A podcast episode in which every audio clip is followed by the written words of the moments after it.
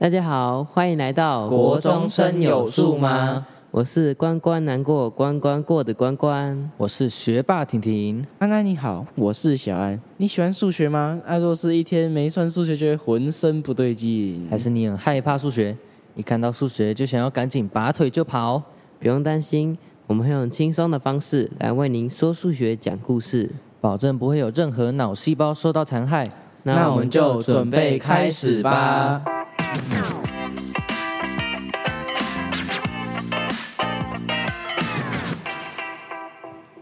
哎，上次我们有说到那个费马最后定理不是费马自己证明的，到底是怎么回事啊？你记忆力也太差了吧！上次不是就有说到，是因为费马非常中二的写道：“我发现了一个非常美妙的证明方法，但是因为空白处太少了，所以这边就先不写下来喽。”呃呃啊啊，这跟我问题有啥关系呀？你别这么急好不好？这段话的意思就是说。他根本不想要给证明吗？啊，对对对，我想起来了，你们说是不久以前那个怀尔斯教授证明的，对不对？没错啊，而且啊，在怀尔斯教授证明费马最后定理的前三百多年之间，这个费马最后定理可是难倒了许多非常厉害的科学家呢，像是数学王子高斯、现代数学之父希尔伯特和大数学家欧拉。什么？连那些那么厉害的数学家都证明不了这个费马最后定理，怀怀尔斯教授是是怎么做到的？这就要从怀尔斯教授的童年开始讲起了。教授十岁的时候，在图书馆中翻到了一本关于费马最后定理的书，当时他就对费马留下来的这个世纪难题产生了浓厚的兴趣。一个才十岁的小屁孩竟然会想要证明这个世纪难题，真是异想天开啊！换作是我，碰都不会碰。你说的没有错，所以在华尔斯刚踏入数学界时，刚好是数学界准备放弃证明费马最后定理的时候，所以华尔斯除了梦想外，他同时开始研究椭圆曲线这个领域。还有啊，在一九五五年，有两个日本数学家。古山峰和志村五郎提出古山志村猜想，而这个猜想就是指椭圆曲线与模型式是有关联的。诶，又是椭圆曲线？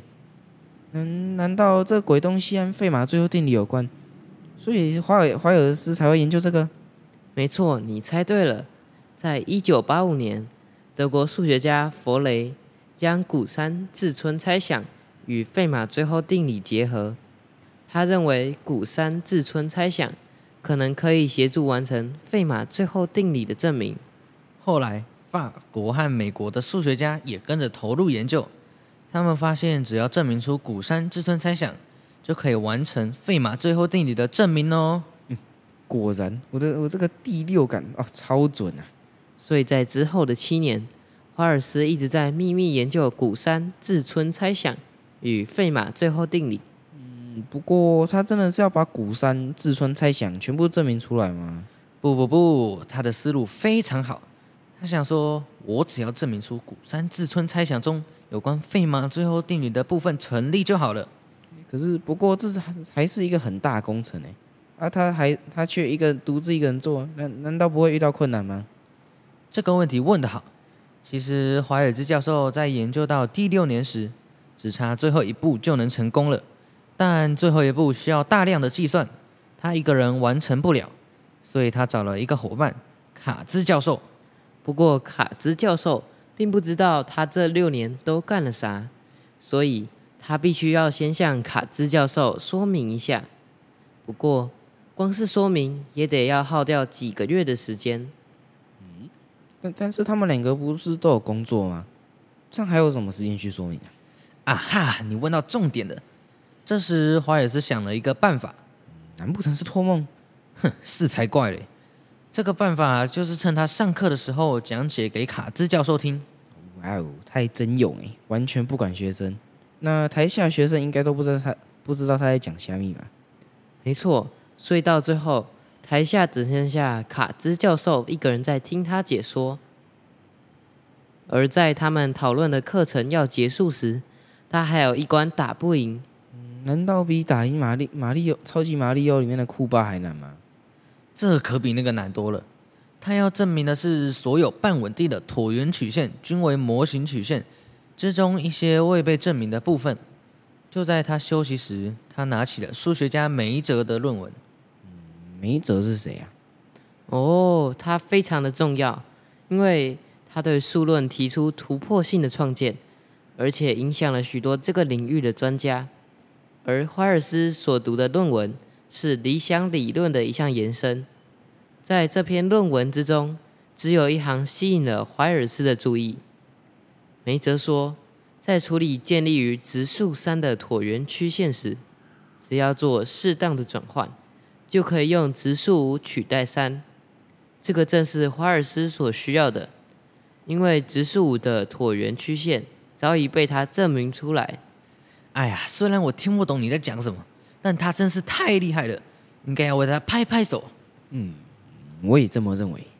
而经过了他和卡兹教授一年的努力，华尔斯终于在一九九三年六月正式完成所有证明。那那他打算在哪里把这个重大发现公诸于世呢？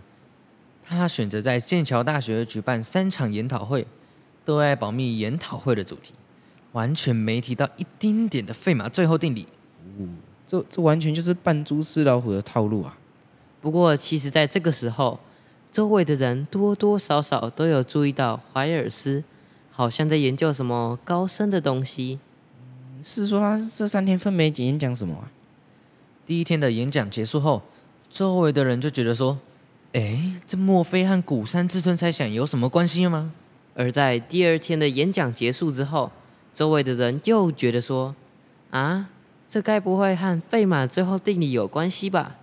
而在第三天，顶尖的数学家们都来了，怀尔斯就一口气把费马最后定理证明完了。哦，这么重大的发现，应该要上新闻了吧？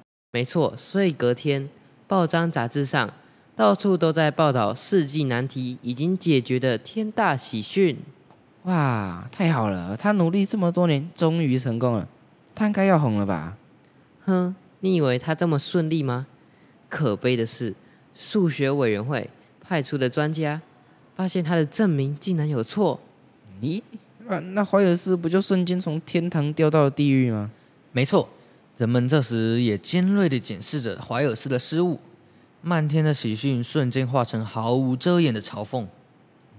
如果是我发生这种事，我一定会觉得我人生毁了。当时的怀尔斯教授也是这样想的，但他很快又重新投入研究，耗时一年半，解决了原先证明的错误，完成证明。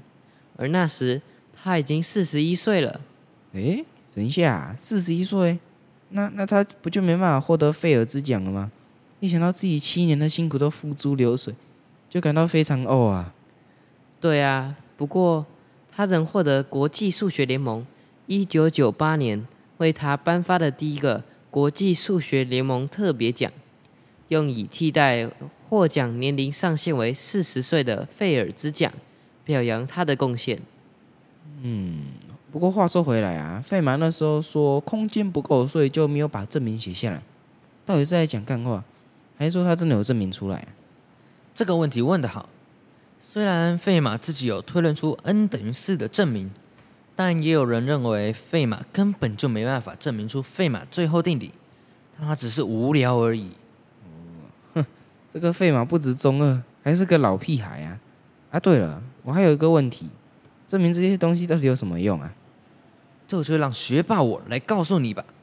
第一个就是对于这个数学家本身，数学家研究数学、解难题是他的兴趣爱好，就像是媒体当时采访怀尔斯，而怀尔斯说：“我解开这个费马最后定理，其实并没有很开心，因为我一辈子的快乐都没有了。”咦，他证明之后不是名利双收，全世界数学家都认识他，哎，应该是他这这辈子最快乐的时候了吧？怎么会说快乐都没有嘞？啊，你真的很没有慧根呢！努力的过程当然比结果还要重要啊！啊，原来如此，像我在吃麻辣锅的时候一样嘛，在吃的过程中非常开心，一口麻辣鸭血，一口猪五花的，快乐无比。那结果嘞？结果结果两个小时之后，我就把他们全部拉出来了，我的快乐都没了。哦天哪！一个定理的证明竟然被你用屎来比喻，我感觉现在空气中好像都弥漫着一股黄金的味道。好一个黄金的味道！我们节目真是有始有终。以上就是第一季的国中生有数吗？希望费马和笛卡尔的 battle 故事，让你能从另一个角度看看常和你唱反调的人，说不定就是让你成长最多的人哦。还有费马和天才少年帕斯卡，两个对于几率有着共同热情的人，一起为几率论奠定了基础。那他们真是名副其实的好基友哎，真羡慕！不知道我能遇到志同道合伙伴的几率是多少？别灰心，你看，我们才十三岁，还有二十七年的时间可以努力，朝着费尔兹奖迈进，或是解决千禧年大奖难题。靠着数学发大财哦！哦，我听到关键字了，靠数学发大财。你说清楚这是怎么一回事？千禧年大奖难题一共有七道题目，是由美国的克雷数学研究所于两千年五月二十四日公布的，解题总奖金有七百万美元哦！哇塞，七百万美元是台币两亿多哎！看来我要看靠数学成为大富翁的机会。近在眼前呐！我也觉得你很有希望哦，因为千禧年大奖难题的挑战不限时间，解题完要发表在知名的国际期刊，并通过两年验证期和专家小组审核，每解破一题可获奖金一百万美元。哇！我忽然觉得数学这个科目真是太可爱了。那现在已经二零二三年了，这七道问题应该都还没有人解出来吧？这个问题问得好，七道问题之一的庞加莱猜想，已经在两千零三年由俄罗斯数学家佩雷尔曼证明完成了。哦，居然有人抢先一步靠数学发大财了，这你就有所不知了。佩雷尔曼不但没有出席颁奖典礼，连一百万美元的奖金也没有领哦。咦，他他是典礼当天生了重病不能出席吗？怎么会有人白白不拿一百万美金呢？不止如此，他在两千零六年还宣布放弃费尔兹奖，是首位拒绝接受费尔兹奖的数学家哦。哇哦，感觉佩雷尔曼也不是好普通人物诶，越说越令人好奇。那还有那七道千禧年大奖难题，又分别是哪些？好好好，你的问题不少呢。想知道更多佩雷尔曼的故事吗？想知道千禧年大奖难题有哪些？有多难吗？请期待第二季的国中生有数吗？让我们继续为您说数学、讲故事。拜拜。